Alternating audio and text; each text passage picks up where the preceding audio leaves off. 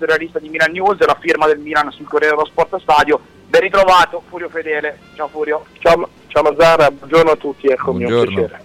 Buongiorno. E allora Furio, insomma, mh, in un giorno così mi sembrava, mi sembrava una delle persone più, più indicate, no? visto che sei praticamente uno degli ultimi decani ad aver vissuto tutti i 30 anni di presidenza eh, Berlusconi, insomma questo annuncio è arrivato all'uscita da San Raffaele, te lo aspettavi, ti ha colto un po' di sorpresa o insomma eravamo, eh, diciamo era nell'aria secondo te? Ma guarda, non me l'aspettavo perché conoscendo un po' il Presidente non mi aspettavo che un giorno sicuramente importante, eh, sicuramente importante, ma eh, sicuramente non da un punto di vista teatrale eh, consono alla sua figura facesse un annuncio simile, anche perché eh, dal punto di vista politico ha detto che resta e poi ha detto invece che lascia il Milan. Ecco, non me l'aspettavo, mi aspettavo un qualcosa di diverso con una teatralità, anche con una sceneggiatura, una scenografia meglio, sicuramente più consona al ruolo di questo grande presidente, di quello che è stato sicuramente il promotore e l'anima del Milan per uh, eh, 30 anni, ma del resto lui ha ritenuto giusto così eh, perfetto, prendiamo nota, però ti ripeto, mi sarei aspettato un palcoscenico diverso, non l'uscita del San Raffaele. Senti Furio, si parla di, una, di cifre importanti, 400 milioni pretesi da Berlusconi su, per gli investimenti sulla squadra nei prossimi 2-3 anni, insomma un Milan che torna ad avere anche un potere d'acquisto importante sul mercato, oltre diciamo, a un risanamento globale dei conti della società. Ma sì, assolutamente sì, del resto il Presidente ha pensato soprattutto al Milan, questo gli va dato atto, ha pensato soprattutto a un Milan che deve essere rigenerato, che deve essere rinforzato. Purtroppo tre anni senza Champions League sono costati cari eh, soprattutto al Presidente Berlusconi che mal contati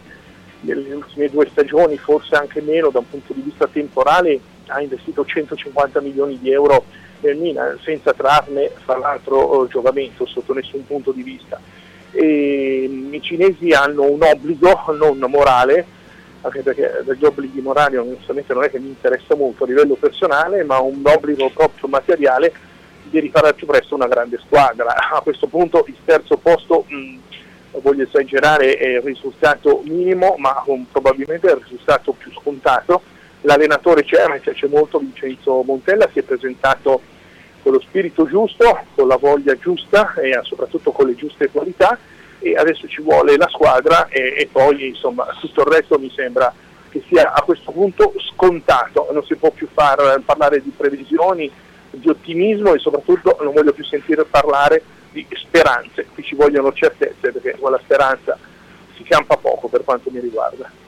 No, ovviamente Furio con la speranza si campa poco e anche con i secoli massi si è campato eh, poco. Eh, tra l'altro mh, quello che volevo chiederti io è questo, eh, in questi 30 anni che hai vissuto al seguito del Milan, eh, ti, che cosa ti porta, cosa ti lascia la presidenza Berlusconi, lavorativamente parlando e anche personalmente, perché eh, comunque mh, lo possiamo raccontare, tante volte fuori da Milanello o in occasioni pubbliche ti ha sempre riconosciuto, si fermava perché c'eri tu e quindi è anche giusto ricordarlo questo piccolo aneddoto. Ma sai, eh, da 30 anni, eh, calcolando non ne ho pochi, 57, ma sicuramente ho trascorso più tempo a Milanello che non a casa mia quando ero ragazzino, insomma, eh, tantomeno a scuola, tantomeno eh, in giro probabilmente a fare una vita adolescenziale che non ho voluto fare per dedicarmi a questo lavoro. E Milanello secondo me è il vero luogo di furto del Milan, non accetto la condivisione dello stadio perché per noi, per il Milan e San Siro, per gli interisti e Meazza già qui eh, si inizia a discutere, eh, sono ovviamente per lo stadio di proprietà, ma al di là di tutto Milanello quindi e il Milan e la frequentazione di Berlusconi, di Galliani, di tanti grandi allenatori ha rappresentato sicuramente da un punto di vista calcistico molto, ma anche da un punto di vista proprio di vita uh, vissuta. Uh, guarda, onestamente tu mi conosci bene, io non, sono molto capelliano anche nel mio modo di agire, non conta quello che hai fatto, non conta quello che potresti fare, ma conta quello che fai. Arrivederci a Berlusconi perché non può essere un addio assolutamente, anche perché sarà comunque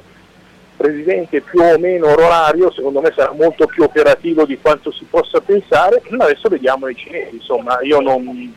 non conosco ovviamente chi c'è e chi non c'è, la, il loro punto di riferimento è Nicolas Zianchikov, eh, secondo me il fatto che arresti Galliani è una garanzia, eh, assolutamente, anche perché il mondo Milan è talmente complicato che non si poteva pensare di fare a meno di una figura carismatica, ma resterà sicuramente Umberto Gandini come direttore organizzativo, resteranno sicuramente i colleghi e gli amici dell'ufficio comunicazione, vedremo se qualcuno della famiglia, nella fattispecie Barbara Berlusconi, resterà e con quali mansioni al marketing. Eh, bisogna vedere anche Pietro quale sarà in realtà la porzione di Milan che Berlusconi eh, ha deciso di cedere. Fra il 70 e l'80% c'è una differenza, un 10% che da un punto di vista squisitamente pratico magari non ha la sua importanza, però diciamo che da un punto di vista così anche psicologico ti dà l'idea di quanto ancora la famiglia possa e voglia incidere sul Milan.